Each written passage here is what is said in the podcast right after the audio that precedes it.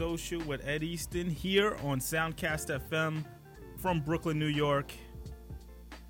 And usually, when I start this show off, you know, I start with a monologue talking about some of the games or or top sports stories that are going on at the moment. Obviously, today's gonna be a little bit different because I really wanted to uh, spend the time and not just a segment on this uh, particular topic. And if you're not sure what I'm actually talking about, I'm talking about the uh, passing of the great Muhammad Ali at the age of 74. And I didn't want to have it as just like a small segment, you know, as like the hot news, the hot sports news of the day or of the weekend. I, I feel like because of Muhammad Ali's influence and not just the not just boxing, but his influence on the culture, he more than deserves his own show.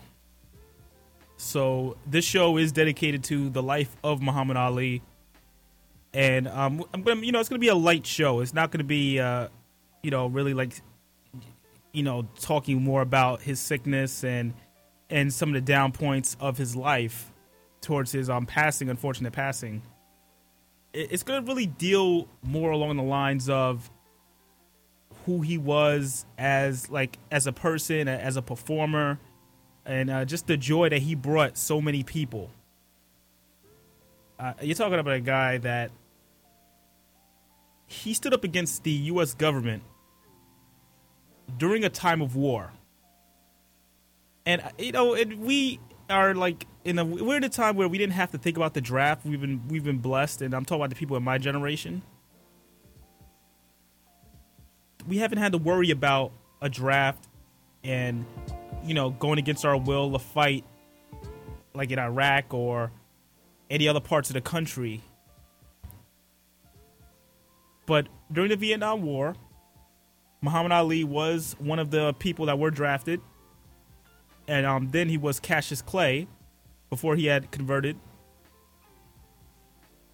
He uh really took I, I don't know, it's it's such an unprecedented stand because when he did it, he was obviously stripped of the title. He was told he couldn't fight anymore. Uh, you know, they tried to put him in jail. It's it became such national story. He was looked at by many people as a coward.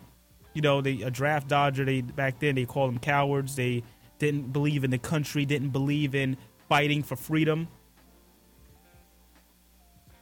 It's interesting that you look at how he had to handle that, and also he's a black man. In that time, during that time, all the racism that he was facing, and I'm not even talking about anything he's done in the ring yet. This is a time of segregation. This is the time of, you know, you couldn't even share a bathroom if you're a different color or a different race than someone else. So for him to be the heavyweight champion of the world, as loud and as boisterous as he ever wants to be,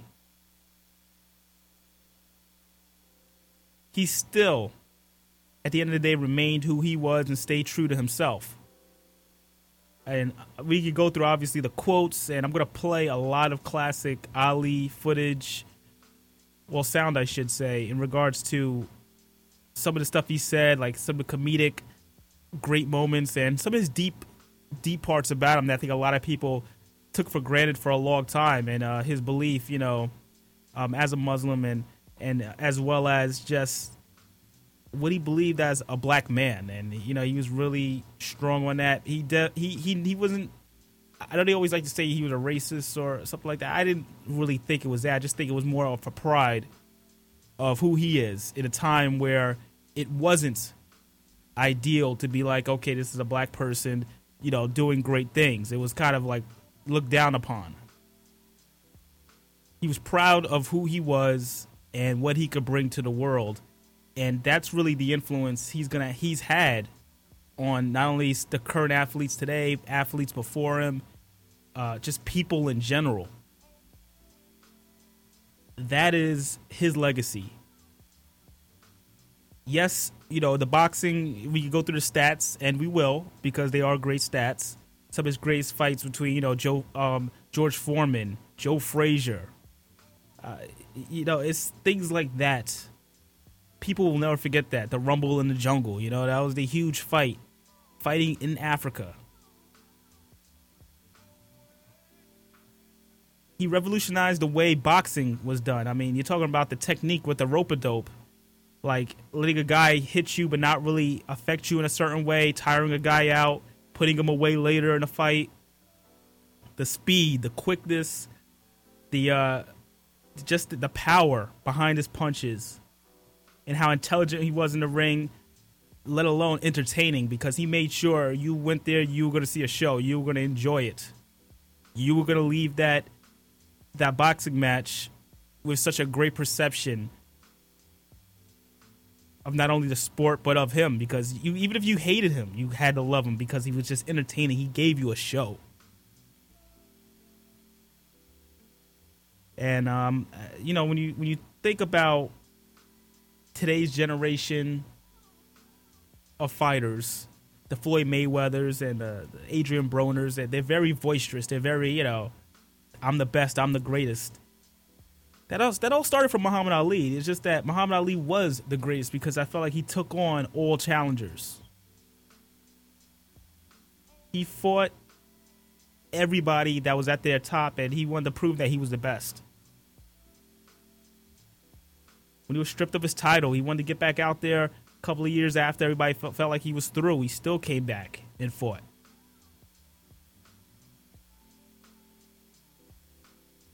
His uh, contributions to not just boxing, but what he's done to major sports in in the way you look at an athlete and you look at what their opinion is because his opinion was so important. He made sure you knew what he was about. That he wasn't just a guy that okay, the um, the bell rings, then he does something. He wasn't a trained toy. This was a guy with personality. This is a guy that I, I kept throwing the word pride out there, but integrity, and he understood his responsibility as a man during that time, as a public figure during that time. He never used it as an excuse as saying, "Oh, I'm just a boxer." No. He knew what he represented, and that's where the respect comes in. and I, you know, I'm going to really examine and um, read off some like a lot of comments and a lot of Twitter, um, you know, uh, condolences from different celebrities. I mean, you're talking about from everywhere. Uh, I mean, movie stars, musicians, football players, NBA players, NHL. It didn't matter. Baseball. They all saluted, and I quote the world's greatest. That's it. That's that's what he's known as, the world's greatest. That's Muhammad Ali. If anybody says they're the world's greatest, they can't be because that's Muhammad Ali.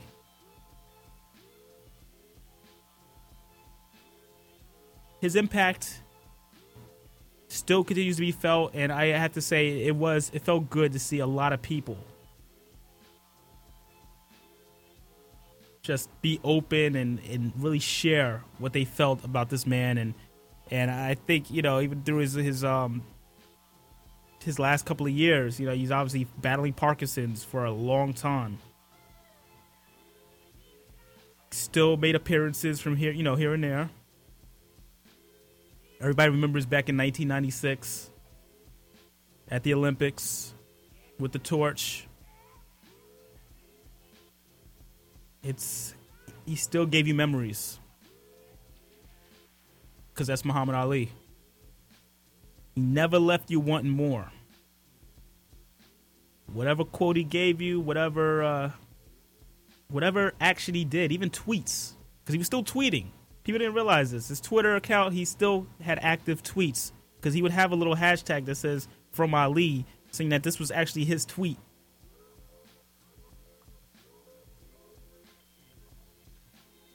So the guy never really he never really gave up with the Parkinson's. He battled it for over 30 years. It's a long time. a disease that can cripple and beat down a person to death. He battled it. Battled it to the end.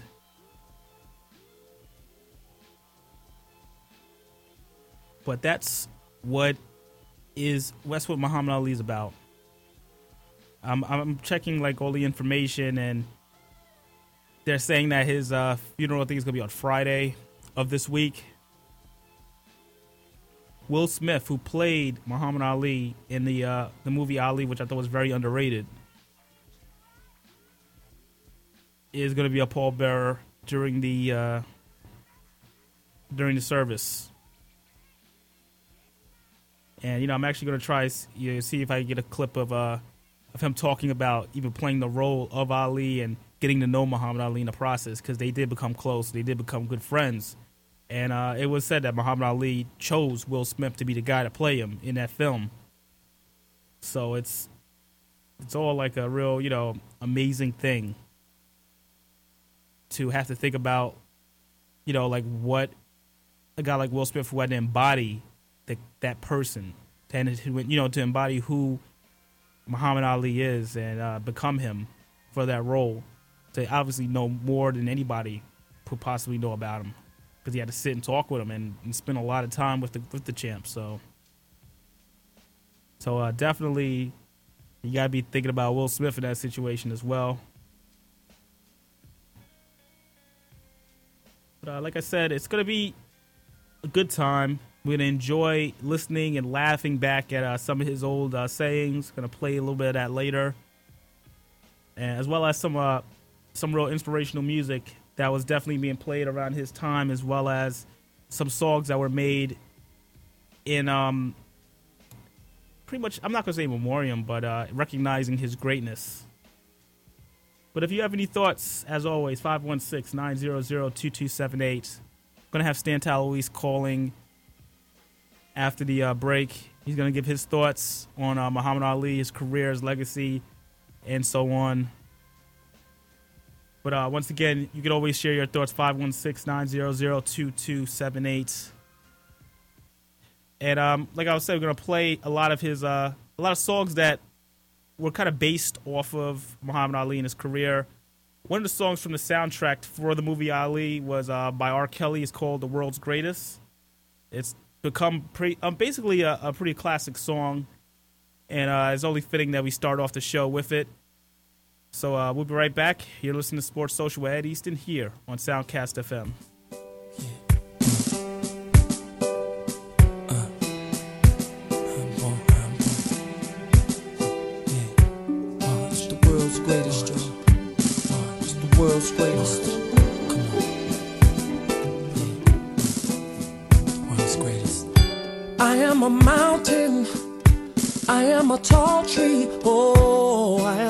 Swift wind sweeping the country. I am a river down in the valley. Oh, I am a vision and I can see clearly. If anybody asks you who I am. Just stand up tall, look them in the face and say, I'm that star up in the sky, I'm that mountain peak up high. Hey, I made it, mm, I'm the world's greatest. And I'm that little bit of hope when my back's against the ropes. I can feel it, mm, I'm the world's greatest.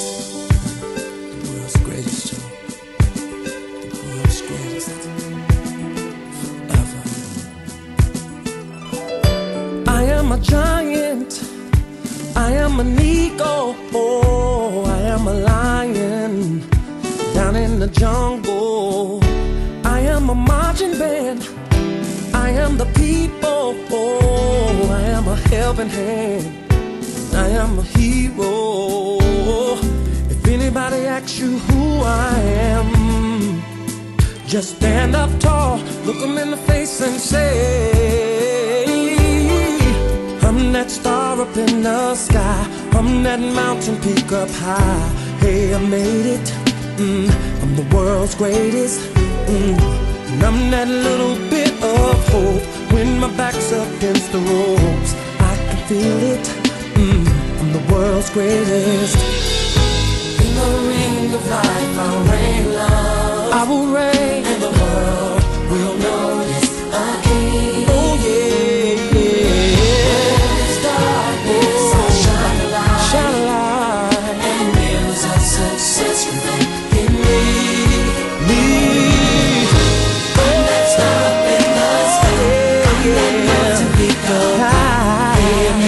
I made it. I'm the world's greatest. I'm that little bit. I'm that little bit of oh, hope. Yeah, I can. I can feel it. Feel it. I'm the world's greatest. Whoa. I'm that star up in the sky. Up in the sky. Oh, yes, I am. I done made it. I'm the World's greatest. And I'm that little bit of hope. When my back's against the wall, I can feel I'm the world's greatest. I saw the light and that star up in the tunnel. Even the pot of gold at the end of the rainbow. I'm The world's greatest. And fame was right there. That little bit of ooh yeah. It used to be locked doors. Now I can just walk. I'm the world's greatest. And it's the greatest. Can you feel it? Yeah. Can you feel it? Yeah.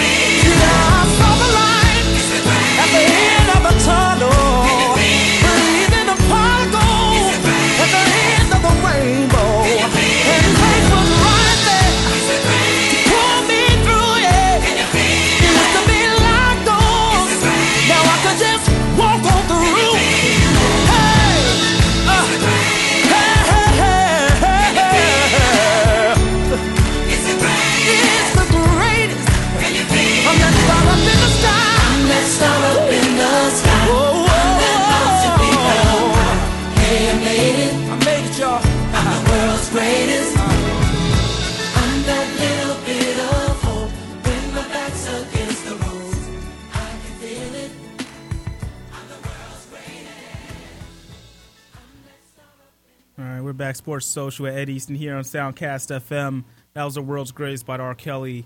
That was actually from the film Ali. I was back in 2001, and you know, just seeing like how the just how everybody is taking the news and all the different outlets and the way they're reporting it.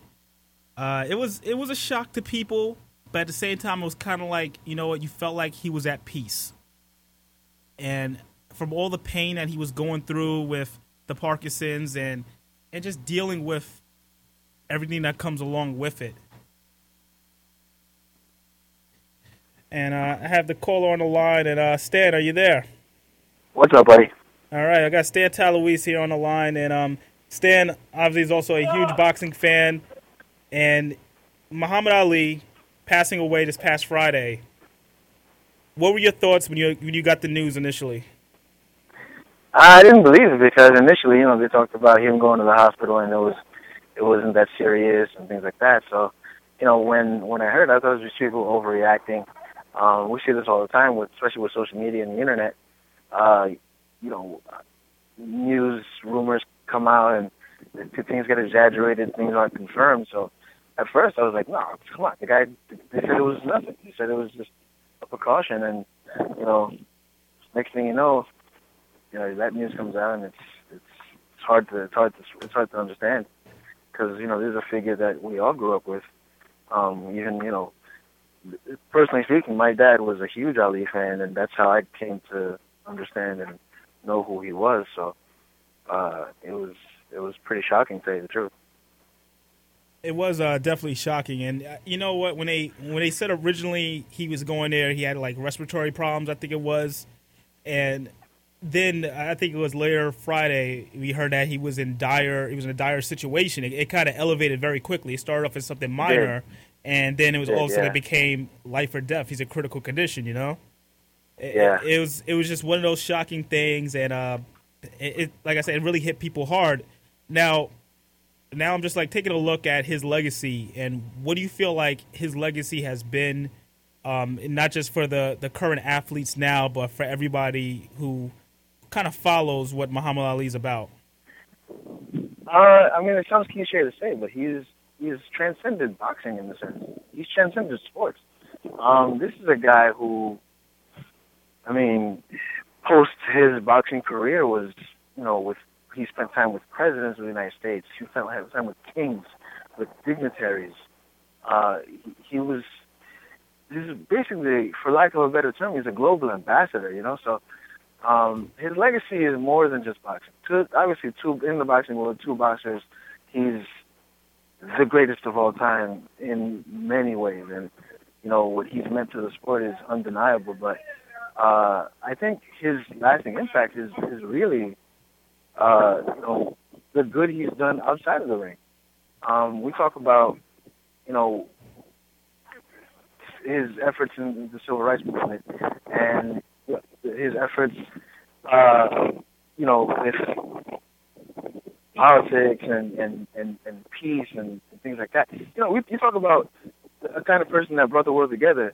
The most conservative president that we've had in the past, you know, 20 years, George W. Bush, gave him a Medal of Freedom. So, you know, his legacy is more than just boxing. It's more than just, you know, sports.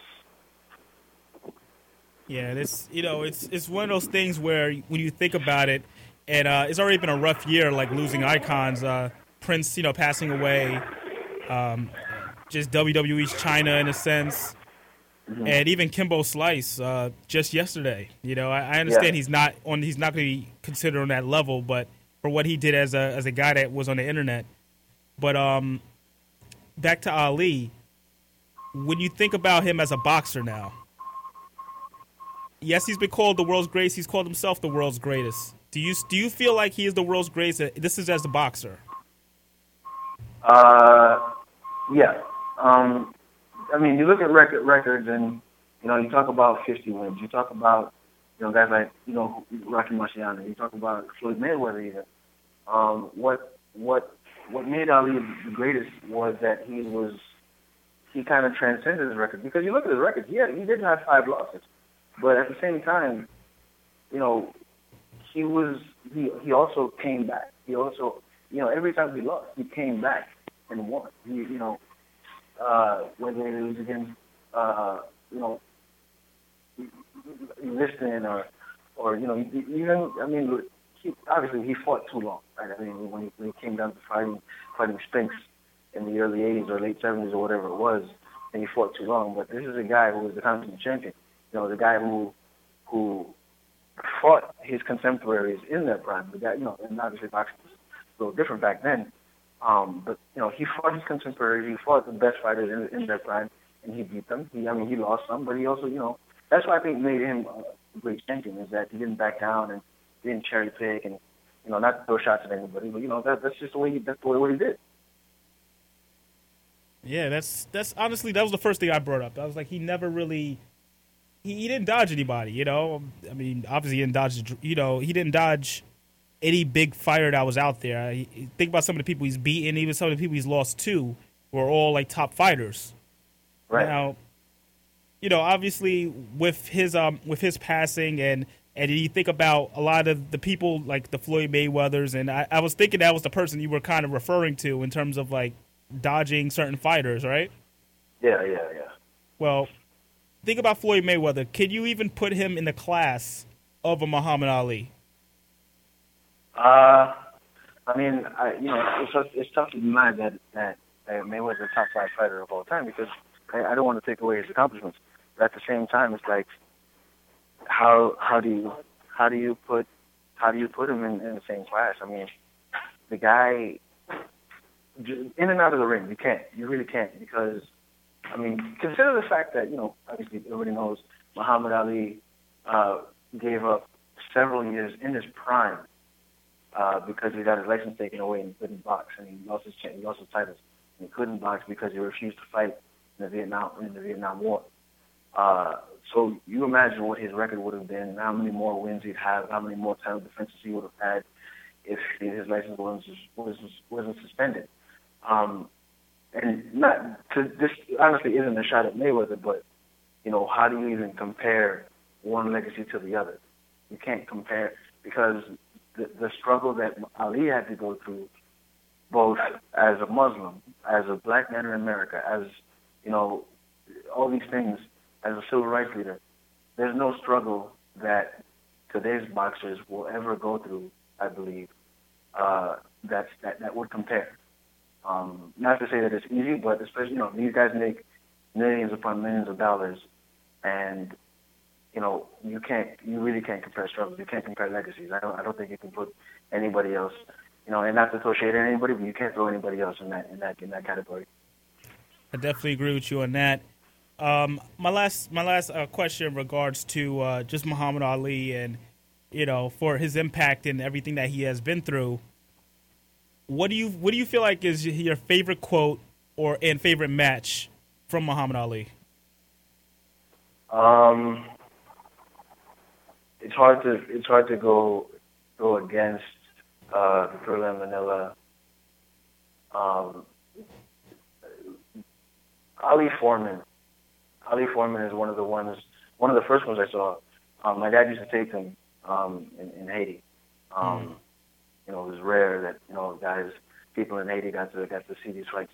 So uh, whenever he got an opportunity, he would record them. And so when I grew up, before ESPN Classic was a real thing, I used to watch those fights with him. He used to replay them, and that was one of the first ones that I really saw a lot. Not for any particular reason, but just because that was the first one that I saw, and you know, just to see how everybody like. I I when I st- when I when I saw Foreman, you know, I just knew him as the Meineke guy. I, I saw him, you know, I didn't, I didn't, I knew, I knew him as the guy that came back from retirement and he was, you know, kind of out of shape. Not out of shape, but he was a big old dude. Um, but watching Foreman against Ali back in the day in the 70s, I was like, like this, he was such a physically imposing guy. And, you know, my dad told me about uh, the kind of fighter that Foreman was. And to see Ali in his prime, um, kind of go up against that kind of adversity, super impressive, and that's why, that's why probably my favorite Ali fight. Definitely hear you on that, and it was a great fight. Uh, Stan, thank you for taking the time, man, to give your thoughts on uh, Muhammad Ali. No, yeah, absolutely. I mean, the, the, the guy, like I said, he transcends sports, and um, like not to not to make light of it, but if there's any benefit that I, you know, this is speaking as a comedian, I guess. Um, if there's any benefit that I could see uh, to this is that I'm really, really tired. I was really tired of them just trotting out Ali to every sporting event. Like, just let the guy rest, you know. Right. Uh, so, you know, I'm, I'm just, I'm, I'm kind of glad that I don't have to see him at every Louisville game, you know, rooting for Rick Pitino and whoever. So, I mean, I guess it's, it's. I mean, obviously, you don't want to see the guy die, but at least, you know, he can rest in peace now. I definitely agree with that. It was it was becoming an over like you know it was getting overdone, and uh, it was sad seeing him in that state at times. So yeah, yeah, definitely. But once again, Stan, thank you very much, man, and uh, have a good one. Thanks for having me. You too. Man. All right. That was Stan Talouis, Keep It Real sports correspondent, and he was giving his thoughts, obviously, on Muhammad Ali. And, you know, it's interesting. He said that it was hard to watch the fights in Haiti, so his dad used to tape them, and that's how he was able to watch them. It just shows his impact globally. It wasn't just in America and you know the problems that were going on in America at the time. He was definitely just socially conscious in regards to well, the world, I should say, was just socially conscious in regards to like how big his fights were. He was known as more than just a guy, you know, an American fighter. Everybody around the world wanted to know him. I mean, you can remember in Africa when he was fighting George Foreman, it was, you know, Ali, bomaye. It was like, kill him. That was the, the chant that they were doing for the longest. So um, it's it's really it's really uh, an interesting thing. The fact that um, you know, you may not see another impact like that. That's really what it comes out to. You just may not see another impact as big as Muhammad Ali. It's just I, I just can't see that happening hopefully with time, you know, we'll get another person that can step up and take that mantle and be that that next cultural icon in the world of sports because it is very is needed, really needed badly. And um, we'll definitely definitely want to see where it goes. What I'm gonna do is uh, take a quick break, and uh, when we come back, I'm gonna play uh, a lot of uh, a lot of sound from people from around the world and giving their thoughts. Um, friends of Muhammad Ali, and we're going to be doing it throughout the show just to get people's opinions on it. So it's uh it's that type of show, and it seems like we're getting another call now.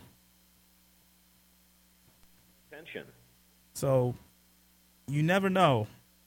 You never know. Like I, you know, you got people just calling, wanting to give their opinion on Muhammad Ali. So um, once again, that number is 516-900-2278. And um, just discuss it. But uh, like I said, we'll take a break. You're listening to Sports Social with Ed Easton here on Soundcast FM.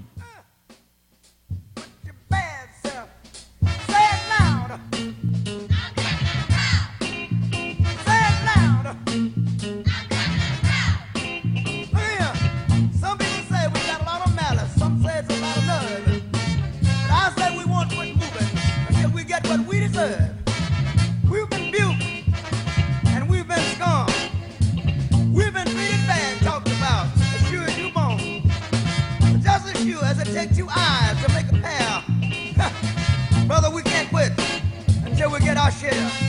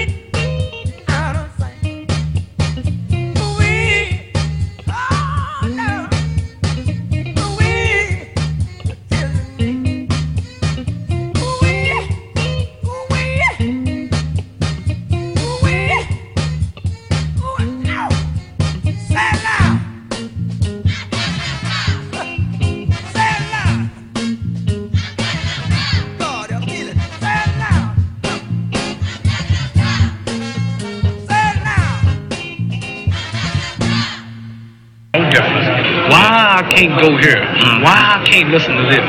Well, what is it to this? It makes me mm-hmm. check it more. I don't have to be what you want me to be. I'm free to be what I want to be and think what I want to think. biggest thing in the world is a heavyweight champion. And I'm not just going to be ordinary heavyweight champion. I'm going to be the greatest of all. I saw Sonny Liston a few days ago, Cash. Ain't he ugly?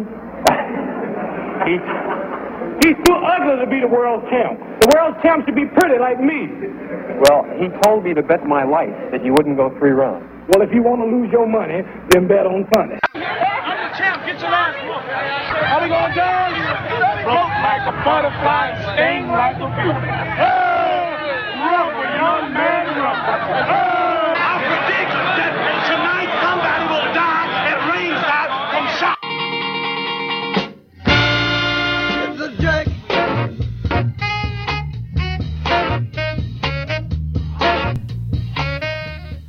That was just a little bit of uh, some of the stuff Muhammad Ali was saying, and like I said, you know, he gave you everything. You, you know, you talk about Sonny Liston, how if you're gonna, you know, bet on him, you, you're basically, you know, you're an idiot.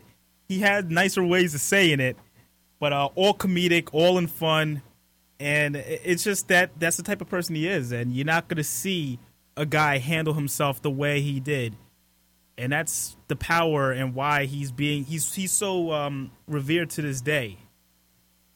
Uh, you're talking about a guy that really didn't have much fear. I mean, I, you never really heard like Muhammad Ali talk about fear. He always talked about being confident, being ready to go at any moment. So, especially for a time when you're dealing with racism, you're dealing with, um, you know, the the government was after him because of him dodging the draft in a sense, refusing to go, having his license stripped from him. It was uh it's really a test. It's really a test to show what he had in terms of his um in terms of what he brought in terms of as a person like can he be broken? Because that would have broken anybody. Your livelihood been taken away from you something you love to do. It's a big deal. Once again was born cassius clay january 17th 1942 in louisville kentucky. He actually started training when he was 12 years old and at 22 won the world heavyweight championship from Sonny Liston. In what we were saying was that big upset back in 1964. And obviously, shortly after, he made transition to Islam, calling saying that his uh, Clay was his slave name, and that he felt like Ali gave a message of racial pride for African Americans and resistance to white domination and this is definitely during the uh, civil rights movement of the 60s. He had a professional record of 56 wins and only five losses, 37 knockouts. And you got to remember, a good chunk of his uh, time was taken away from him because of the uh, license being revoked. So you got to think about if he would have probably had more wins, and a lot of those losses came towards the end of his career. Got a gold medal in the uh, Rome Olympic Games back in 1960. Um, you talk about the the awards he's won: the Presidential Citizens Medal, Presidential Medal of Freedom, obviously in the International Boxing Hall of Fame, Hollywood Walk of Fame, and an interesting story about him with the Hollywood Walk of Fame. He refused to have it on the actual ground, so it's actually on the wall because he didn't want for anybody to step on the name Muhammad. So it it was very like I said, that was him. He was different, you know. He didn't want to just be what they wanted him to be. He wanted to be himself.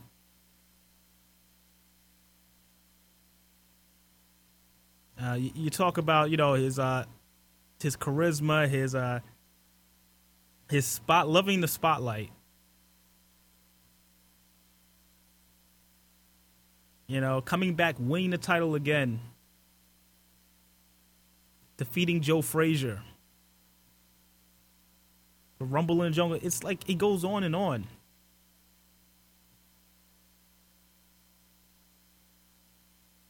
And that's what made Muhammad Ali Muhammad Ali for everybody that's still not too sure about it and not understanding it.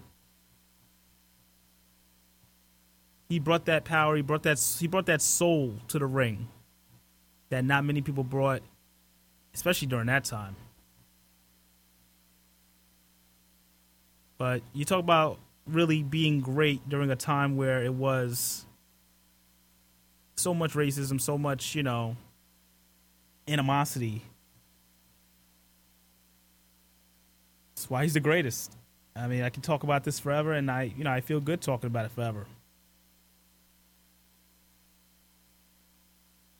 But uh, like I said, still taking your calls 516 900 2278. Just share your thoughts. If even you're not sure about certain things, you know, we'll go through it, just discuss it. A lot of people do have opinions on it, and it's well deserved.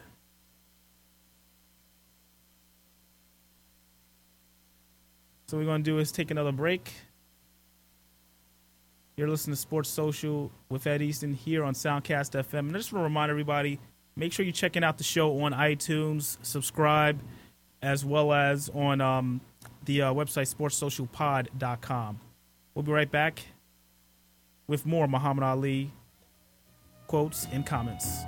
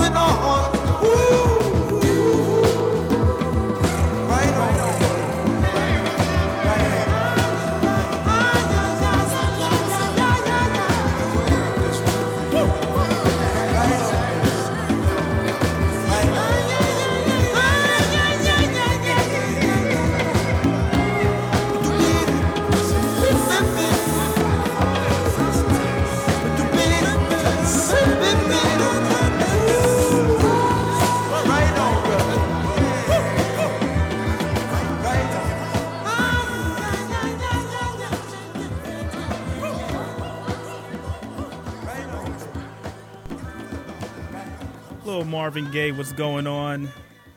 This is Sports Social Ed Easton here on Soundcast FM. Once again, this is the Muhammad Ali tribute show.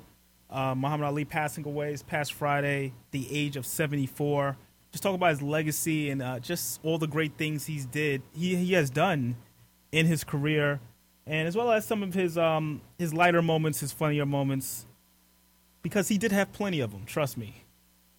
Um, one of the things I always think about when it comes to Muhammad Ali and you know his whole story is the, the little jokes, and I don't know if um, people people like really remember the movie Coming to America with uh, Eddie Murphy, and he you know he has a big skit in there. It's the big uh, barbershop skit, and he talks about just boxing. They talk about Muhammad Ali and Cassius Clay. It's one of my favorite scenes throughout the movie, and them just talk about boxing in general. So, um, you know, I just want to play this part. It's, it's funny. It's it's obviously it's Eddie Murphy talking to himself, playing different roles. Uh, it's just a classic. It's just a classic thing, and I and I felt like it'll be really cool for people who haven't heard it to just enjoy. So check it out. This is uh, the clip from Coming to America, and they uh, they talk about Muhammad Ali. Pound, Sugar Ray Robinson, the greatest fighter ever lived. Oh, come on, man. What about Joe Louis? The Brown Bomber. Now that was a great boxer. You damn right. I suppose nobody in here ever heard of Cassius Clay. We got a point. Cassius Clay was a bad motherfucker. Hey, I ain't saying Clay ain't bad. I'm just saying I stopped liking Cassius Clay once he changed his name to Muhammad Ali. What kind of shit is that? Wait a second. Wait a second. A man has the right to change his name to whatever he wants to change it to. And if a man wants to be called Muhammad Ali, God damn it, this is a free country. You should respect his wishes and call the man Muhammad Ali. His mama named him Clay. I'm gonna call him Clay. So that was the scene. Uh, apologize for any of the some of the cursing right there, but uh, it was just a classic scene. He does talk about Muhammad Ali. Uh, just funny stuff from Eddie Murphy back in uh, 1988, and uh, just discussing Cassius Clay, Muhammad Ali, talk about the change of his name. But uh, staying on that same route, talking about comedy, that's what Muhammad Ali was about in terms of just the way he sent his message out there to people to intimidate them. He uh, had the little jokes, the little sayings. Here is a, a nice selection, and I just want people to like just to sit back, enjoy it. This is him talking about Sonny Liston. He's talking about Joe Frazier. He's starting fights with George Foreman. Uh, you know, he's messing with Howard Cosell. You got to just enjoy this. This is a compilation of some of the greatest trash talk uh, speeches and interviews from Muhammad Ali. Check it out. Enjoy it. It's a lot of fun. This is Sports Social with Ed Easton here on Soundcast FM. I hear a lot of talk about old time great fighters. I hear people say that Joe Louis, Jack Dempsey, Jack Johnson, Jim Jeffries, and all of them would have annihilated the likes of myself, Muhammad Ali. After watching these films, watching their opponents, watching their styles, watching how they fought, watching their footwork and their speed, and my critics will admit that I am the fastest heavyweight in the history of boxing with feet and hands. It may come as a shock to you, but I say that I would have beat every heavyweight that ever lived before me. Joe's gonna come out smoking, and I ain't gonna be joking. I'll be pecking and a poking, pouring water on his smoking. Then this might shock and amaze you, but I will destroy Joe Frazier. Is Joe Frazier your cousin? That's right. He sure lives. and you think your cousin can whoop me? Uh-huh. You really do? Uh-huh. Anybody on my... Anybody on your what? Anybody in my family, I think, except me. Anybody in your family can whoop me? Yeah, except me. I'm sorry, Joe Frazier's your cousin. After I whoop Joe Frazier, are you still gonna come in here and buy champ burgers? Uh-huh. if I beat him, you gonna still buy champ burgers? Uh-huh. All right. But try not to. Let me see you close your mouth and just keep it closed. Well, you know that's impossible. No, no, no, keep it closed. You know that's Keep it impossible. I'm the greatest. Oh, and I'm knocking out all bums. And if you get too small, I'll knock you out. Close. He, he can't go one round. He might get him in two. He pulls his head back. He holds his hands too low. While I'm still running with, with all of you reporters made it hard on this one. Never write about me like that. Never make me six to one. You just make me angry. Never, never make me no underdog. And never talk about who's gonna stop me. Cause ain't nobody gonna stop me. Not a heavyweight in the world fast enough to stop me. Slow Joe Louis whoop me? Slow moving, shuffling Joe Louis Beat me? Henry Cooper's nothing to me. Uh, if this bum go over five rounds, I won't return to the United States for 30 days. That's final. Okay, since you're not worried about this guy Cooper, uh, how about when you get through with him? What are your plans after that? Well, uh, you're right. I'm not even worried about this big bum. Uh, Cooper will only be a warm-up until I get to that big ugly bear, Sonny Liston. Uh, London, England, I jumped off the airplane. Picture, cameramen, everywhere I go. You can look in the gym today. The TV, the cameramen, everybody follows me. I'm so great. See that bear on the street? I beat him before the fight. You'd actually take him on before the fight? Beat him like I'm his daddy. I, I, I make this prediction. This will be the biggest upset in all fighting history, and this will be the easiest fight of my life. The ball is training harder for this fight than any fight in the past. This is Cassius Marcellus Clay. He's young, he's handsome. They know it. He's a poet, a prophet, and many people believe he'll be the next heavyweight champion of the world. I saw Sonny Liston a few days ago, Cassius. Ain't he ugly? He, He's too ugly to be the world champ. The world champ should be pretty like me. well, he told me to bet my life that you wouldn't go three rounds. Well, if you want to lose your money, then bet on Sonny. Oh, uh, may I ask you Because this? I'll never lose a fight. It's impossible. Tell him. It's impossible. Never lost a fight in your life. Ask any of my fans when was the last time they lost. I'm too fast. Champion from I'm the the king. King of Born the the champ. Born the champ from the crib. Ah! I predict that he will go in eight to prove that I am great. And if he want to go to heaven, I'll get him in seven. He'll be in a worse of fix if I cut it to six. And if he keeps talking jive, I'll cut it to five. I'm the king of the world. Hold it, hold it, hold it. Pretty. Hold it. You're not that pretty. I'm a bad man. I don't want to mess with your trainer. I just want you to know that from now on, you are the rabbit. Do I just sound like I'm quiet to you? As loud as I'm hollering, you call me quiet? Well, this is a report. We heard from I'm Roosevelt. hollering loud because I can back up every word. And I'll whoop any man in the world, and I want everybody out there on TV to know it. I am the greatest. You're taking Zora Folley too lightly. Why would you say that? Because every indication has been that you're confident that you can beat Zora. I'm confident I can whoop all of them. This ain't nothing new. My image has been confident. We're just trying to make it look like something new for. I'm always confident I can whoop all of them. You're being extremely truculent. Whatever truculent mean, if that's good, I'm that. that I'm here with Sugar Ray.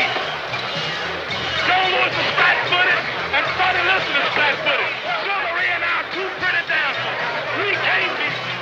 As soon as I knock that bum off, I'm gonna take Cleveland Williams, our Billy, Da- Da- Billy Daniels, both in the same night if we can arrange it. I'll whoop both of the bums. I'll show you what a real champion is. I'll show you what a real thing. I ain't that heavy. Move it on down from this. I'll straighten it all out. 215 pounds. 215 pounds. You know he's in trouble. I gotta go now. Are we gonna go? Oh, like a butterfly, sting like a bee. Oh, rumble, young man, rumble. Muhammad, during that fight that you lost, you said you'd kiss his feet. I lied. You just get past Patterson. Come on, ring number two. Jones will fall in five. Sonny, come over and All make of that them offer. fall. Come over and make that offer. And you be there to see it, you hear? Man, I'm, I don't get hit. I'm the fastest thing on two feet, man.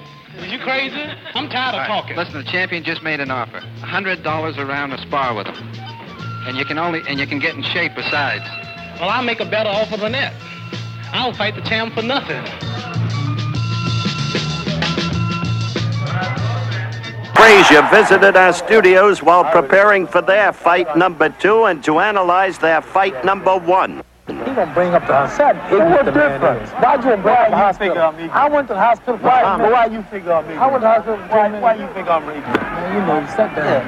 Sit down, man. Sit down, Joe. Why you think I'm reading? Sit down, Joe. Huh? Sit down quick. Why you think I'm reading? Sit. The drummers are here. This too? No. Sit down quick, Joe. Well, we're having a scene, as you can see, and it's hard to tell whether it's clowning or for real between the two fighters. This kind of thing has been going on all along in terms of promotion of a fight, and this time it seems to be for real, because Joe Frazier is really angry. I think that Ali is probably clowning. The oldest man is going to whoop George Foreman, and I'm going to whoop him of all places in Africa, in the Congo, where the Lumumba boys are. Now fighting in your home territory, you couldn't be any happier the way this is coming up in September. Why would you call Africa my home territory? You've been telling me that for 10 years. That's right, and if you come over there talking like that, we'll cook you. I've been working four months for this fight. My weight today is 214 pounds. That's fight weight already.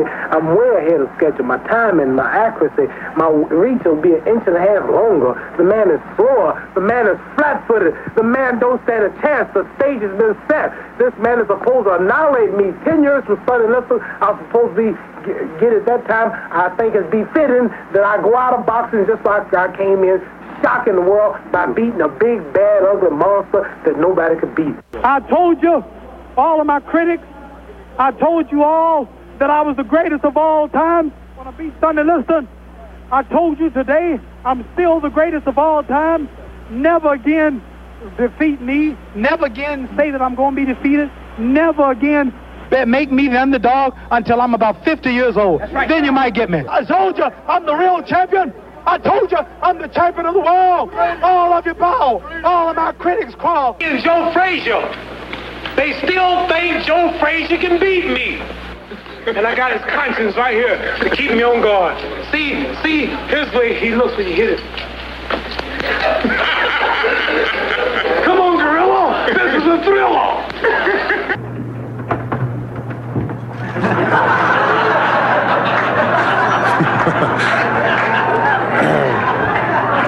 As long as red, I'm gonna see. I don't care how small the ring is. I'll fight that chump in a telephone booth. Oh, look at me. Look at my nose, perfect shape. Lips, face. Nah, I'm I'm not boasting. It's hard to be humble when you're pretty as i am. What were some of the things that bothered you? Love and happiness. Yeah. Something that can make you do wrong, make you do right. Yeah. Love.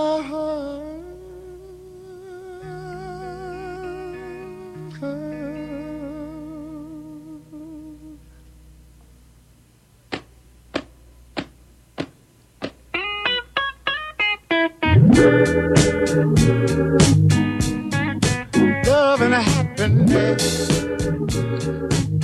But wait a minute, something's going wrong. Someone's on the phone, three o'clock in the morning. Yeah, talking about how she can make it right. Yeah, yeah. Happiness is when you really feel good somebody. There's nothing wrong being in love with someone, yeah. Oh, baby, love and happiness.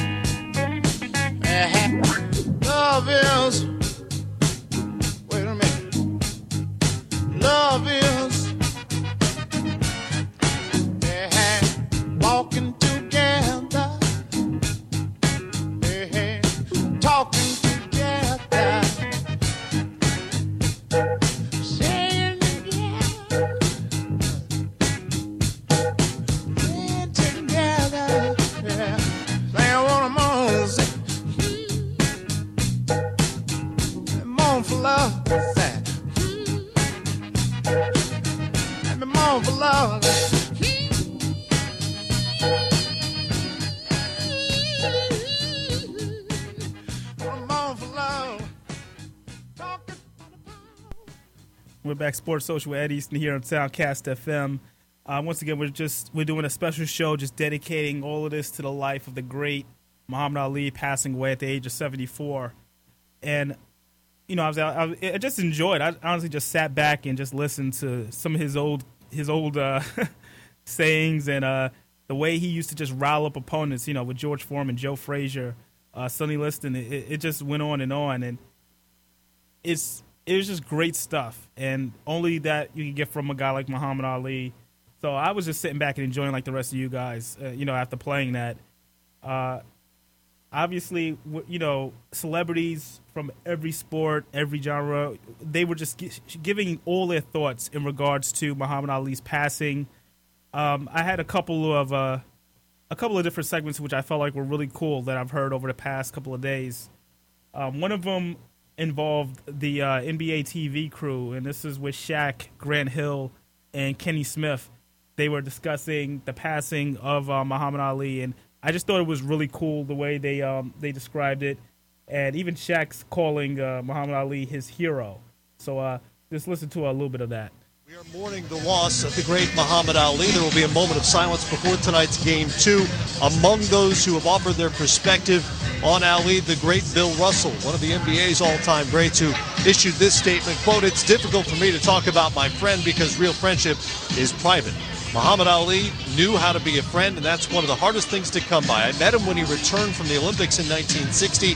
I invited him to my house, which I used to do for all the Olympic gold medalists that I knew. We shared that experience. He knew how to be a friend, and I'll never forget that about him. His friendship meant a great deal to me. And I know for uh, so many elite athletes, he was sort of at the top of the heap of, of guys who were not only revered, but respected and sort of worshipped by even other athletes like yourself. Yeah, he was the most compelling, compelling character boxing has ever seen.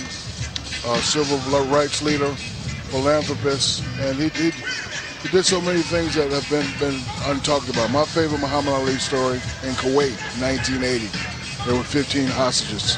Ali goes over there by himself, get the hostages free. You know, so you know stuff like that. It was all about peace. He was a great man. For me in my household, when my father couldn't get through to me as a medium level juvenile delinquent, he'd always show me Muhammad Ali clips, He'd always show me his quotes. And he said, look, Muhammad Ali comes from the same place you come. I know you have a weird name. I know kids talk about, you know, you know, talk about you because of your name. Muhammad Ali has a similar type name. You can do it. He can. You can do it. So, you know, he's definitely my hero. My kids' hero, uh, my, my family's hero. He will definitely be missed, but never forgotten. You know, we'll. I'll be, I'll be, I'll be 60 in 20 years. His name will still be around, along with Michael Jackson and Prince. That's the true definition of a hero and a legend to me that they will never, ever, ever, ever be forgotten. Well, you know, I think everything has been said. And, you know, I would just regurgitate what Shaq said. You know, what he meant to all of us uh, as uh, not on just an athlete, uh, civil rights leader, as he said, and everything else he's done.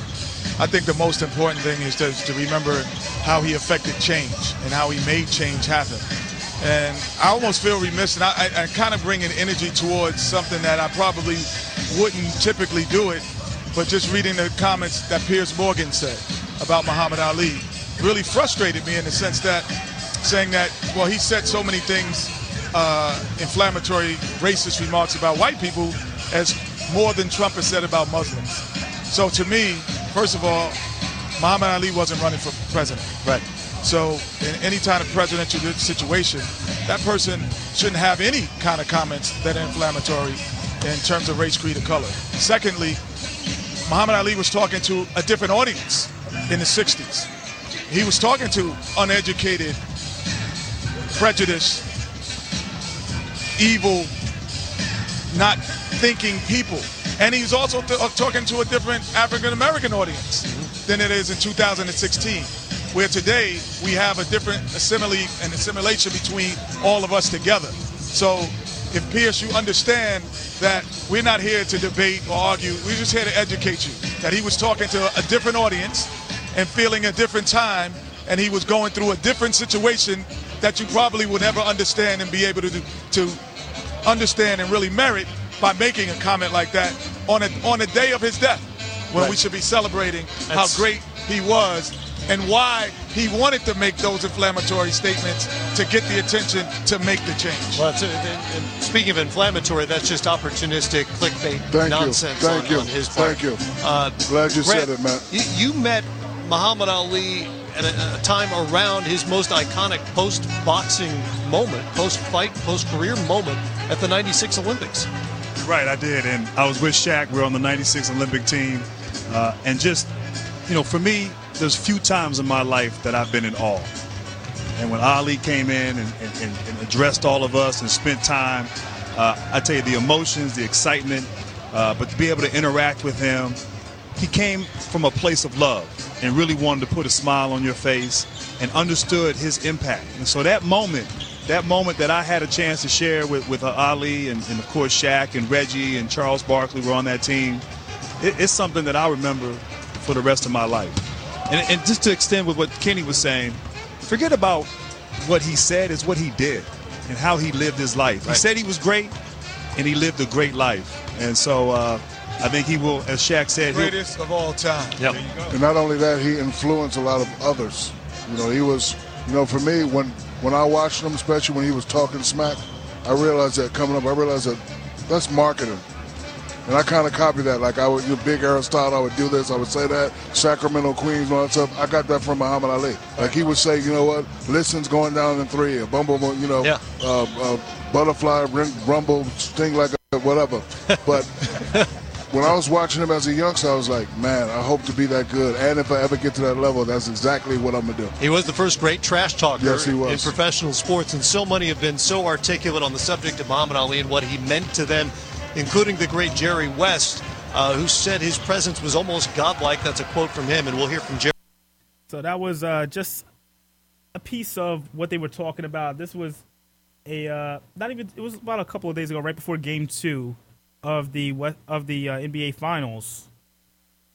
Hearing Shaq's thoughts on it, talking to you know um, Grant Hill giving his opinions, and then Kenny Smith brought up the whole uh, Piers Morgan comment, and I thought it was a it was an extremely dumb tweet. I mean, let's let's be honest. To bring that up at a time when a, uh, a legend like that passes away, that was a, it seemed like an attention thing right there, and uh, I was really surprised by it. But um, there are people that think that, so it's uh it's really a uh, interesting situation how people still have these views in 2016. That's that's a reality. Uh, just going along with uh, some more comments and thoughts. this uh, next is from um, HBO Boxing, and obviously, you know, they cover all the top talent. And Jim Lampley, Max Kellerman, and uh, Roy Jones Jr. spoke candidly about the passing of Muhammad Ali, and this was also uh, a pretty good clip. So um, definitely check it out. Uh, this is what uh, Jim Lampley and the crew had to say. Back live at ringside, and Roy Jones, he uh, he ultimately succumbs to the same time clock, uh, which marks time for us all. But he created a style inside and outside the ring, which you and many other great fighters have attempted to emulate. And I know that you have one indelible personal memory of his visit to your gym in Pensacola. What happened that day? Yeah, he came to Pensacola uh, on the healing tour that he was doing, and uh, he did a thing for us at the auditorium. And he came to the gym before we went to the auditorium to do the thing, and he asked me to get in the ring. So I'm thinking, Ali, this old get in the ring? Okay, what could he possibly do? So we get in the ring. He said, get in that corner. I got in my corner. He got in his corner. He said, you ready? I said, yeah. He said, round one. Bing, there, bell rings. He comes out, and I'm he's serious. So I'm like, okay, I'm gonna see what he got, you know. And I'm looking at it, and before I knew it, he's already taken my jab completely away, got me defensive, fighting him, but waiting to see or looking forward to see what he's gonna do to me. How did he do it? I have no clue. But then after I got through, I had to think about it. And I said, you know, this is one of the tactics that you learned from him. How could you beat the teacher at what he taught you to do? And it was the most memorable moment of my career because nobody to that point ever had gotten in front of me, the great Roy Jones Jr., in a boxing ring. Fabulous. Fantastic memory. Max Kellerman, your recollections. I've spent way too much of my life preoccupied with Muhammad Ali. You know, thinking about him, talking about him, watching him, listening to him, reading about him, and like so many, uh, and I've seen him in crowds. Everyone looks at him, Muhammad, it's me. You know, we have this special connection, and of course, I feel the same way, which is why so many of us uh, around the world tonight feel like we've lost someone in our family. Um, but you know, and of course, he's he's this enormous figure in the countercultural revolution of the 60s and 70s. He's emblematic of it, and more than that, he wasn't just swept up in history. He was a catalyst in that countercultural revolution, and and yet. All that said, and everyone likes to talk about the impact he had outside of the ring, it simply wouldn't have had the same kind of force had he not done the impossible inside the ring. It was impossible to beat Sonny Liston. That was just never going to happen. It was impossible to get up from that left left hook you just saw from Joe Frazier, the greatest left hooker ever, in the 15th round of the most brutal fight anyone ever seen. But he got up three seconds later and finished the fight.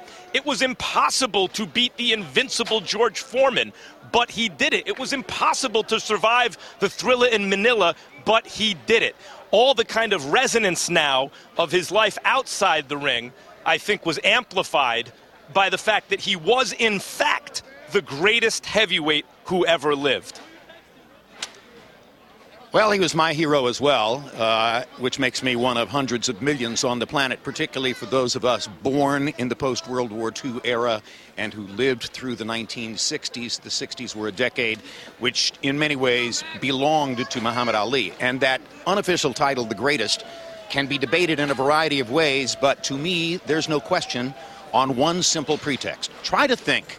Try to think in your mind right now of any athlete, male, female, in any sport on the planet, who you think would give up three years of their life, three years at the height of their competitive and money making power for a socio political principle. How many other athletes would do that? None. There was one. There was only one. Just powerful words there from Jim Lampley uh, Max Kellerman, and uh, Roy Jones Jr. I mean, that's that's it sums it up. It was emotional just hearing Jim Lampley look like he was about to cry at the end of that. Uh, it's really oh, he just meant so much to so many people. You know, it, it it's that serious.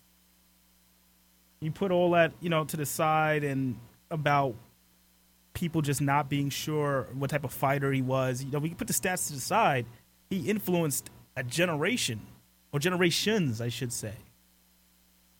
It's incredible stuff.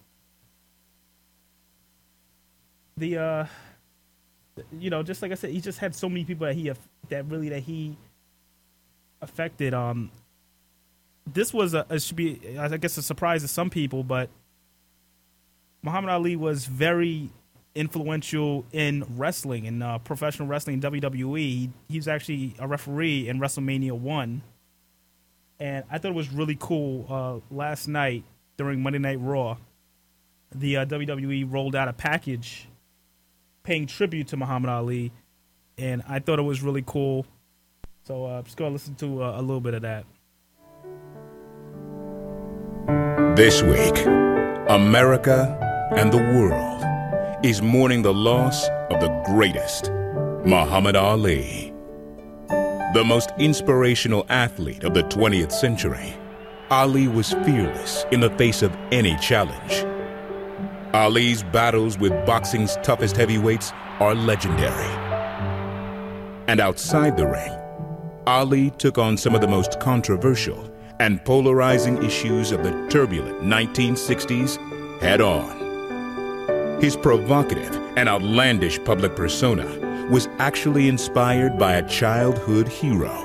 Gorgeous George, a famous American wrestler, he was talking about, I am the prettiest wrestler. I am great. Look at my beautiful blonde hair. And I said, This is a good idea. and right away I started talking, I am the greatest. Ali's infectious personality made him a natural in the world of sports entertainment. WWE was always a place where Ali could let his guard down and just have fun. I'm not just gonna whoop boxers, I'm gonna whoop all the wrestlers in the world. I'm the Lord of the Ring. Not only the wrestling ring, but the boxing ring. His matches with WWE Hall of Famers Antonio Inoki and Gorilla Monsoon turned into worldwide events.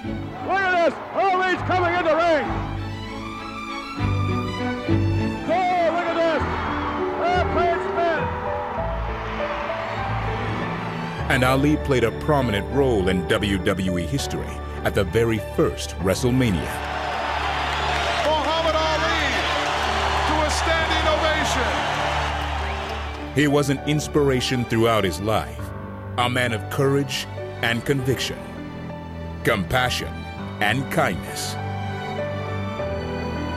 Muhammad Ali will always be the greatest.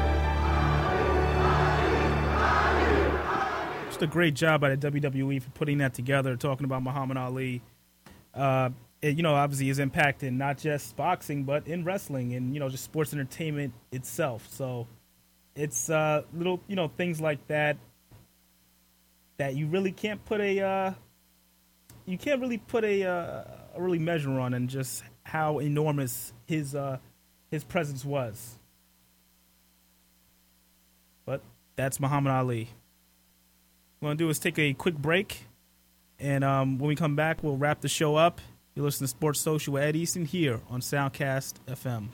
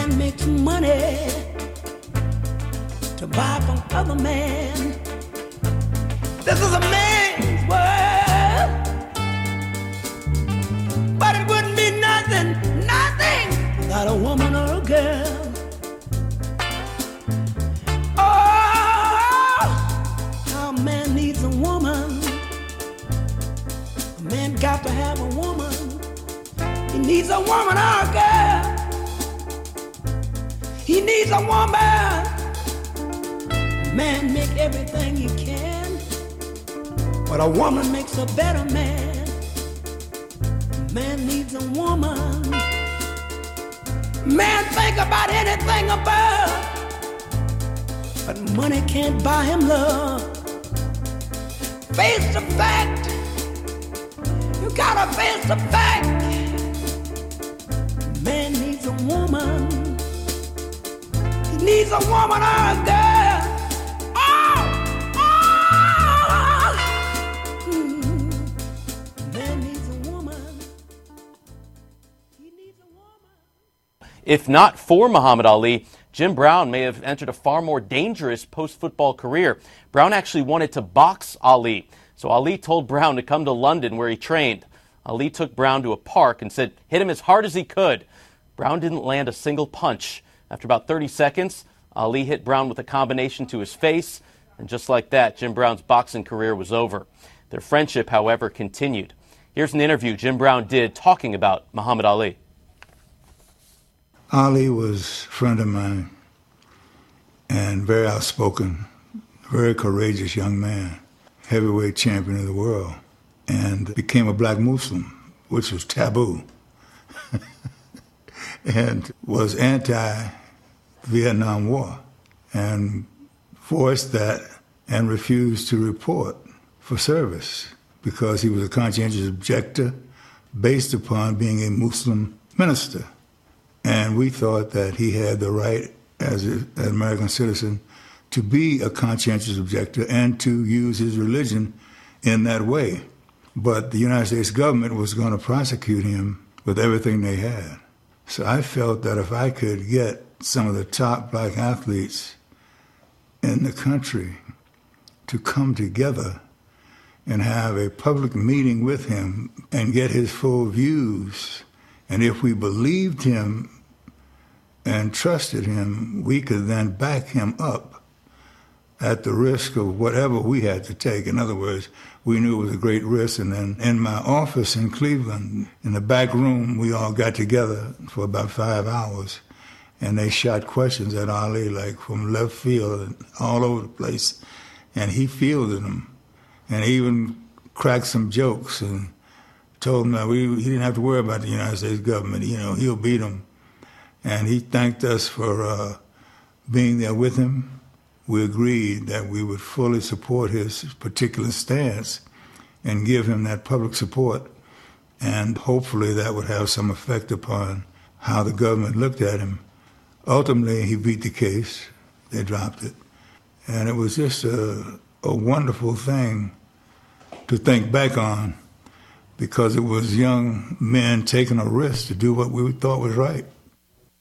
That was Jim Brown talking to the NFL Network in an exclusive interview before. Um, it's funny how you know they all talk about these moments and how Jim Brown saying that they try to put together a, a group just to get an understanding of what Muhammad Ali was trying to do. Obviously, with the con- the converting, you know, with Islam and and just a lot of people's fears of what was going on. So I I just thought it was really, really interesting stuff, and how you try. You, you, you, let's let's bring it back here. You talk about having like Bill Russell, Kareem Abdul-Jabbar, Jim Brown. They're all having these meetings together with Muhammad Ali. That's how different the times were back then in terms of race relations, and just religion and and just anything different at the time. So uh, the amount of courage, the amount of understanding that you got that you think about all these stars. You know, I mean, not even just Muhammad Ali. It's it's amazing because I, I don't even think the athletes today can do that. I I just couldn't see that happening. But uh, who knows? Who knows? I mean, hopefully this is a learning lesson for a lot of people and uh, a lot of athletes, I should say, about their responsibilities and what they have. My last clip is this was actually a um, a discussion because a lot of people after 9/11 and after the um, the tragic attacks, terrorist attacks, there was still a lot of confusion about Islam and Will Smith and Muhammad Ali had a uh, a quick discussion just to give people more information on Islam to understand what it was really about. So, uh, just gonna play uh, a little of this. Heroes come in all shapes, sizes, colors, and religions. This man might be the most famous person in the world. He's one of the greatest heroes of our time, and he is a Muslim. It was hate, not religion, that motivated the horrible acts of September 11th. And in the wake of these events, nothing could be more un-American than to respond to mindless hatred with blind vengeance. My friend and I want you to remember that, and that we are strongest when we stand together. Champ? I'm here because of the terrible thing that happened the other day. I'm a Muslim. I've been a Muslim for 20 years. And I'm against killing, violence, and all Muslims are against it. I think that people should know the real truth about Islam. You know me, I'm a boxer. I'm called the greatest of all time. People recognize me for being a boxer and a man of truth. And I wouldn't be here representing Islam if it was really like the terrorists made it look. I think that all the people should know the truth and come to recognize the truth because Islam is peace against killing, murder, and the terrorists and the people doing that in the name of Islam are wrong. And if I had a chance, I'd do something about it. That was Muhammad Ali and Will Smith. This was during the uh, support for the troops at the uh, you know after the um, the attacks on 9 11 on the, on the twin towers in the Pentagon. It was uh it was definitely something that you know people needed to know because there was a lot of fear during this time. This was 2001, obviously, and um, Muhammad Ali obviously being dealing with the fight of Parkinson's, and you hear you could barely understand what he was saying. Uh, he was just talking about, you know, I'm a boxer, that I wouldn't be supporting something that would hurt all these people, and you know, it's things like that is why he was such a beloved person in this in this world. I mean, for the most part, you know, not just in America, not just in boxing, just as being a good person. My last thing that you know I do want to bring up, and it's kind of a very interesting coincidence, but um, we lost Prince about a couple of months ago. Prince and Muhammad Ali were good friends and you know Prince said that's somebody that he looked up to, and it you know it was it, it was just ironic that we lost two huge icons in the same year, only a few months apart. And even more of a coincidence, you know, I'm doing a show, and this is this would have been the 58th birthday of Prince. So, with that being said, to close us out, Gonna play a little Prince. Thank everybody for tuning in. And once again, rest in peace to Muhammad Ali and Prince. Everybody have a good one. I never meant to call you in your sorrow.